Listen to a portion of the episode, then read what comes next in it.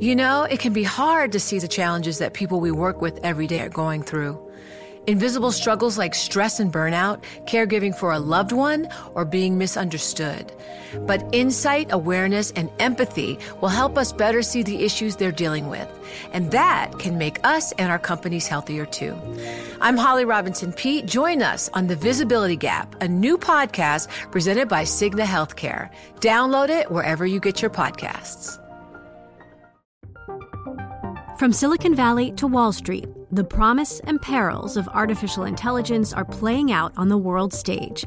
But what will the next phase of AI adoption look like? Which companies, from big tech to startups, will dominate? And where do the risks and unintended consequences lie? I'm Emily Chang. Join me at Bloomberg Tech in San Francisco, May 9th, to answer many of the industry's burning questions, alongside Snap's Evan Spiegel, Xbox President Sarah Bond, OpenAI's Brad Lightcap, top researcher Dr. Fei Fei Li of Stanford, and many more. More details and just a few tickets left at bloomberg.com slash techsf. I stress out about my career a lot. Not just the day to day of my job, but big picture, long term stuff. There's a whole field, it's called career coaching, that claims it can help me figure this stuff out.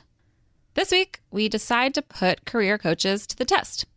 This is Game Plan.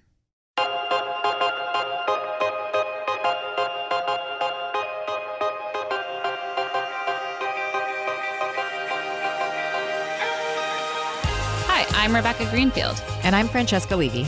And this week we are talking about career coaches, those people who ostensibly can help you figure out all of your work anxieties and what you want to do with the rest of your life. This came up because you and I, as we do, were chatting about our own work anxieties and the things that bother us about our jobs or just kind of nag at us about what, where we want to be in our lives down the road. Yeah, I was telling you about how I feel kind of stretched thin. Like I do this show, which I like, and I'm a reporter, which I like, and I've done video stuff and I've done just so many different things that I don't know that I've ever really concentrated on one thing to get really good at it.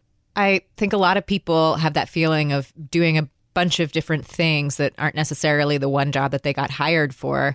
And I have kind of a related but different issue, which is as astute listeners may have noticed, the name at the end of our credits has changed. The person who is the head of podcasts here at Bloomberg is is me. Yay! so it's cool that I got this great opportunity and am in a role where I've expanded my job, but it means that more of my job now is about managing and things like doing this podcast, which I also really like. Um, it, it's a little bit at odds with it. Like I want to keep making things because that's how I got here, but it's harder because management is a job in itself. Yeah, I think that's not an uncommon thing that I've heard from people who shift into management that usually you are qualified for management because you got really good at the job you were doing and then they're like, "Okay, we'll put you in charge." And often that means you're no longer doing the job you want to do and you're doing a completely different job than you were doing before. Yeah, totally different set of skills and one that I want to continue to grow and get better at. But as with you, it just sort of like raises these big questions. What am I best at? What should I be doing? How do I divide my time, et cetera, et cetera? Yeah. So I was talking about my anxieties with a friend, and she suggested a career coach, which is something I've never taken seriously. But the coaching industry is this huge industry that exists. It's exploded over the last 10 years. There's an international coach federation, and membership has more than tripled in that time. And this is like a body that like certifies people to do this job. Yeah, I know I've heard of career coaches, and I can remember one person ever telling me that they saw a career coach um, when they were trying to figure out the next step in their career. But yeah, it isn't it isn't something that I I would have previously signed up for myself. Yeah, it does feel a little bit mushy. I've covered executive coaches, which are like career coaches, but for bosses and founders and leaders. And they're kind of like therapists, but for your jobs. The one who comes to mind is this guy, Jerry Colonna. He's kind of famous in the startup world. And he was on the podcast Startup and he met with the founders of Gimlet, which is a podcast company. And they play a part of their session in the episode, and it sounds like therapy. They're talking about his parents and how he was raised and you know, resentments from childhood and it gets really emotional. And somehow this is supposed to help the founder, you know, be better at delegating tasks at work. So that's kind of my associations with coaching. But maybe, you know, what they say about therapy is that like everybody could use a therapist, even if you're not actively having a lot of problems in your life, like there's probably something you could work through. So maybe career coaching is the same thing. Like even if your career is going pretty all right, maybe you could use a career coach. Definitely. But the difference is that therapists are trained and certified, and a lot of coaching isn't regulated. Like there is that federation, but you don't have to have a certificate. I think some universities teach coaching now, but like the credibility is still yeah, fuzzy. You don't necessarily know what the bona fides are of the person that you're talking to.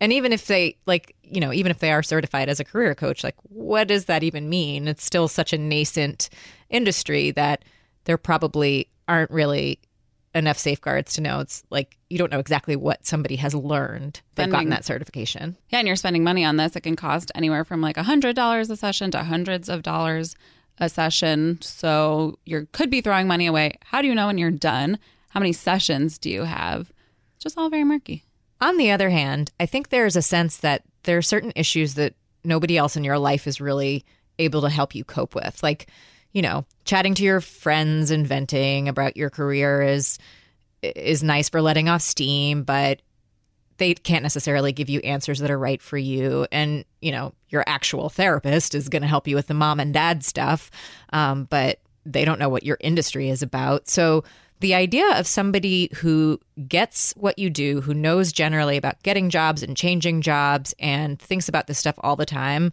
the idea of talking to somebody like that in a really focused way actually does kind of appeal to me. Yeah, I find the whole thing incredibly enticing despite all my skepticism. Like, I really do. You want this person in your life. You want, we all want guidance, or at least I do. Um, so, the only way for us to really figure out if this career coaching thing is worth it was to check it out for ourselves.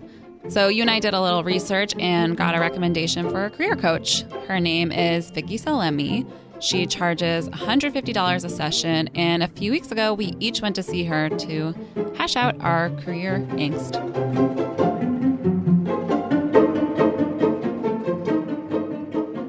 On a Wednesday morning a few weeks ago, I went up to the fourth floor of a giant Midtown Manhattan office building and into an empty conference room to meet with my career coach.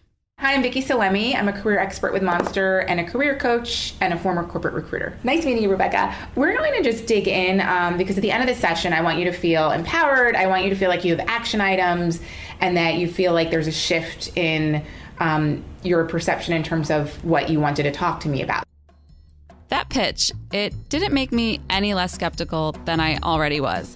She was throwing around a lot of jargon words like empowerment and action items. She was sounding a lot like a motivational medium post. Before we met, Vicki had me send her an email about what I'd hoped to get out of our session and why I wanted to see her. That was the first thing she asked me about. She wanted me to tell her again why I was there. Right now, feel like I am a reporter and I write and I do the show. And I like doing all those things, but it's actually really hard to do any of them very well. That was the problem I came in with, and she and I talked about that for a while. Actually, mostly I talked while she typed everything I said into her laptop. I gave her an entire history of my working life from my first job to how I got to Bloomberg. I told her how I went from being a blogger to a reporter to hosting a podcast. And then I talked about my frustrations from small things that happened last week, like being annoyed a story went up later than I wanted. I just wrote a story that went up yesterday that was like kind of a big story for me and it definitely could have gone up should have gone up last week for like the news cycle. It's about harvey weinstein stuff. Part of me is like it, i should have been on this sooner but it ended up being fine. To bigger picture things like how i want our show to be bigger and more successful. It's not as successful as we want it to be as i want it to be every once in a while she would chime in with a question So, what do you like most about it? Like about doing the podcast, writing, reporting? What What do you enjoy? Do you thrive on the adrenaline now, or no? Because you're still methodical. Are you like that in your personal life too, or is only work? Were you the type of person in college that could like study the night before final, and that's when you worked best? Do you get bored? Basically, I was venting. It felt good, but venting isn't something I usually have to pay for. How is this helping?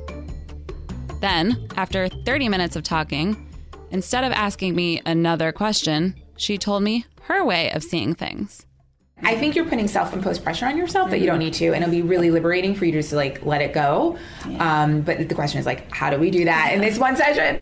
When she said that, and I know that I'm going to start sounding like a cheesy self help blog post, it was an aha moment. My problem isn't that I wear too many hats or I'm stretched thin or whatever other cliche. My problem is much deeper than that. Coaching is kind of like therapy. By talking about one problem, you can discover a deeper problem and then hopefully make progress. But then it was like, okay, how do we solve this in 45 minutes? Vicki had some ideas. I think the more you can just liberate yourself from your own chain. I don't want to say chains, but like your own expectations. Like it's great you have high expectations for yourself. Mm-hmm. That's incredible. Mm-hmm. But I think it'll be easier for you even as you progress in your career to. We'll look at your resume in a minute to go over your accomplishments. And unlike a therapist, she did give me some, as she'd call them, action items to reach my goals. She told me to find a mentor, to write down my accomplishments in a Google Doc, and to reframe the way I think about productivity. Let's define productivity for you. Because productivity for you is probably a published story. But productivity can also be that downtime mm-hmm. to just take a breath and be like "Oh, phew i don't have any stories today. Like we need to just i think reposition what that dead time is to you and maybe mm-hmm. it's no longer called dead time. After that, we went over my resume, and that was it. I left feeling like we had accomplished something. Vicki had given me at least four actual things I could do in my daily life, but a couple of them, like having a mantra, were on the cheesy side, and I wasn't sure I'd actually do them. One session is probably enough for me.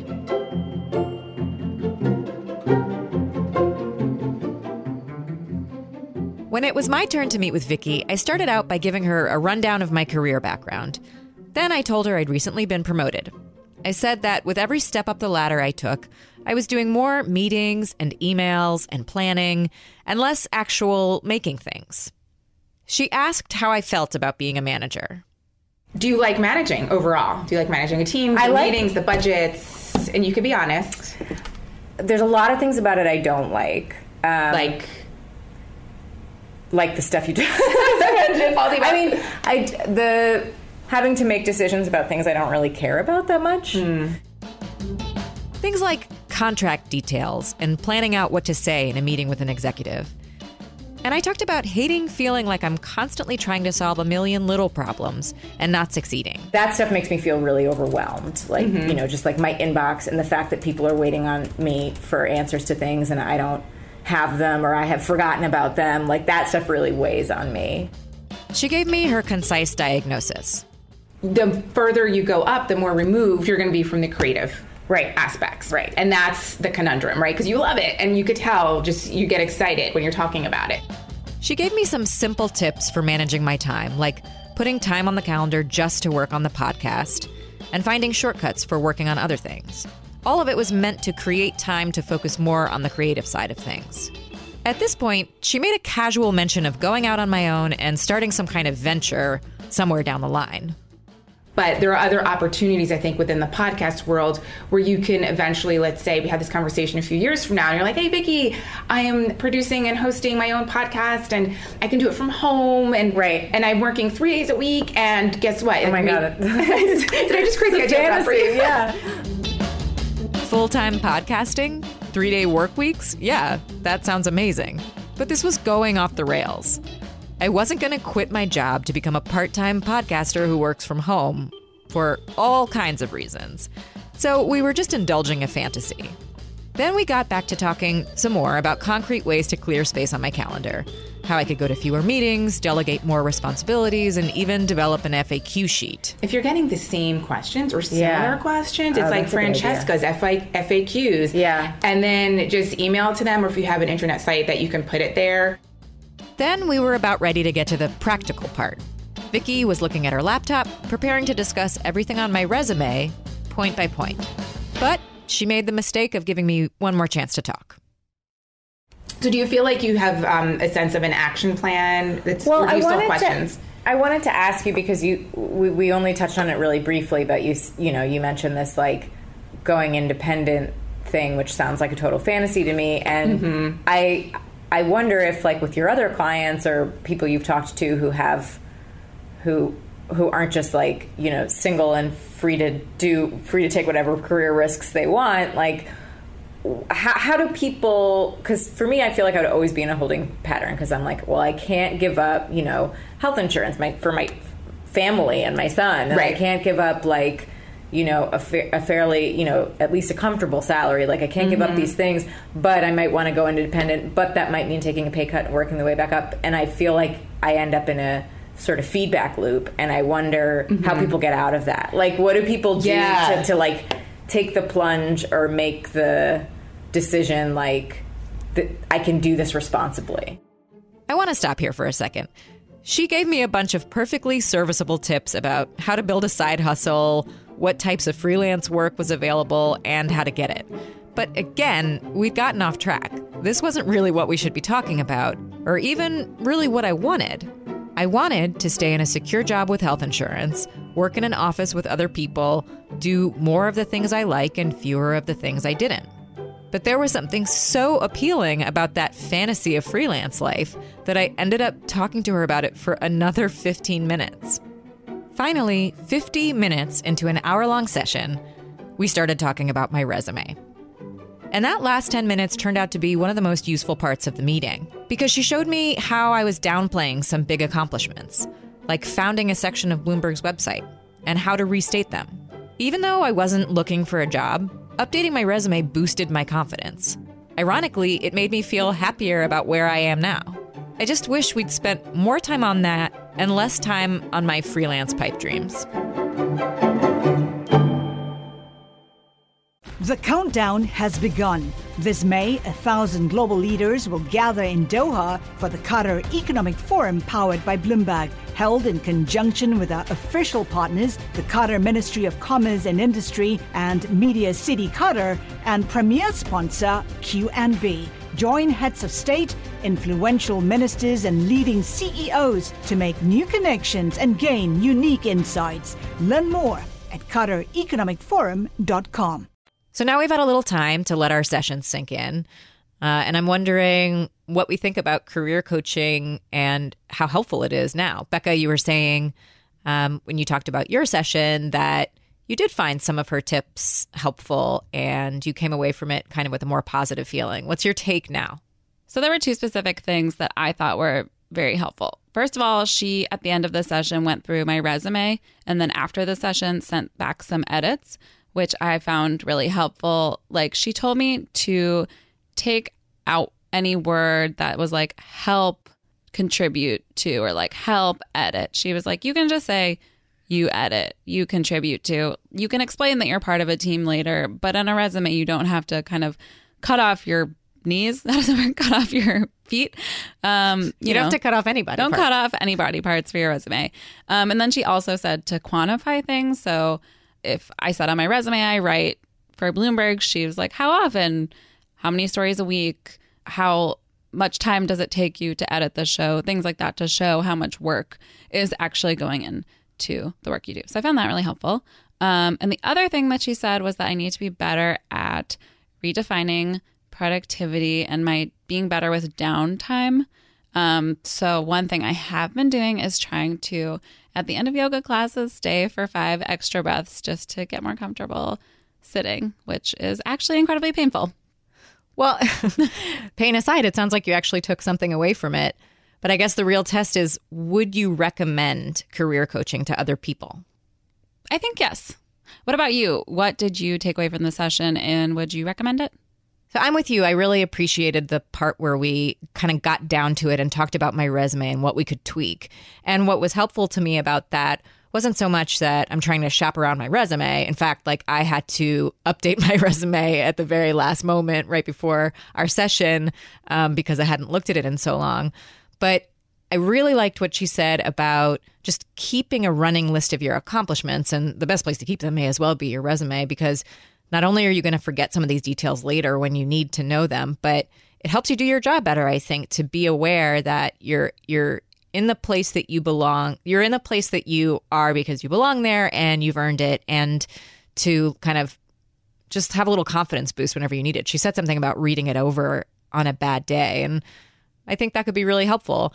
As for whether I would recommend it, you know, I also wasted a lot of time in our session because I was kind of like idly asking questions about things that I thought were interesting, like what the freelance life is like, but that weren't necessarily going to change my career. So I think that for me, yes, I'd recommend it, but I, I think maybe it's not like therapy. Like it is one of those things that if you're in a certain place, like you want to change jobs, but you don't know exactly how to get a new job or you want to change fields or you think that you would be good at another career but you have no idea what it is. Like you have some big question some big crossroads that you're at.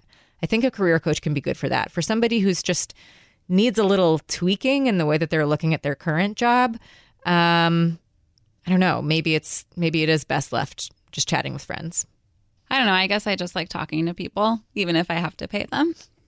And now it's time for Half Baked Takes.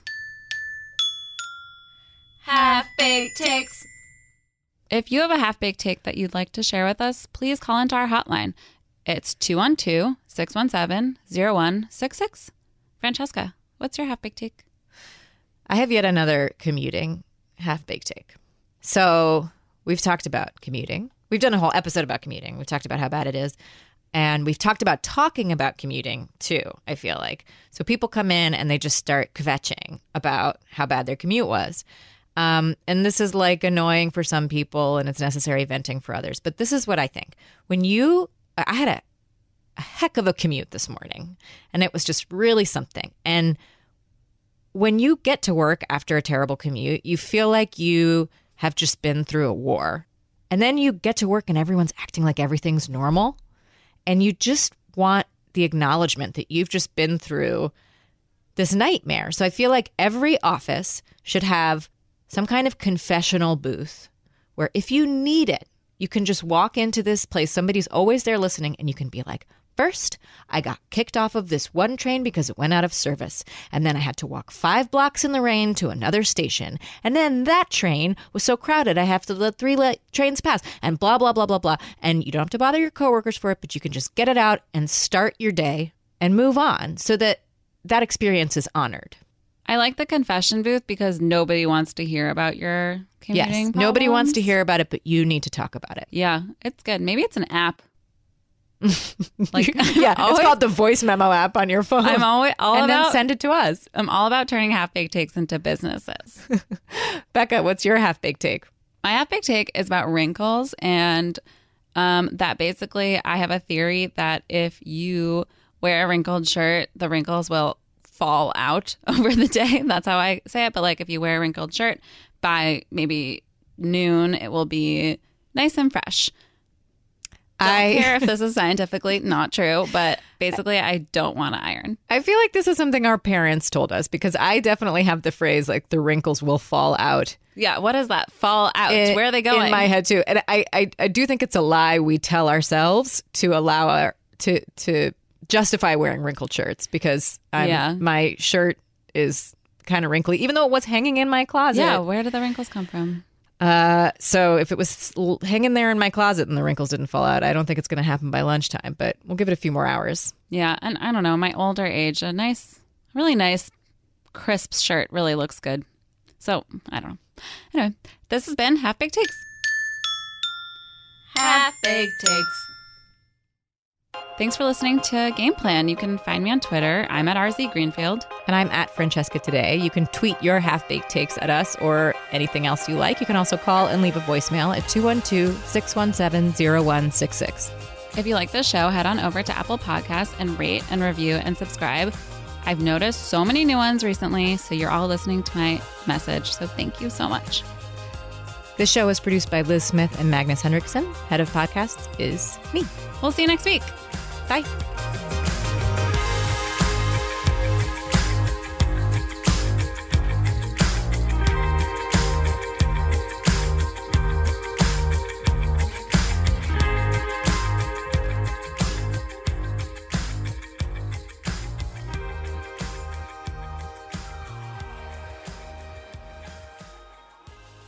Then we were about ready to get to the meat and potatoes.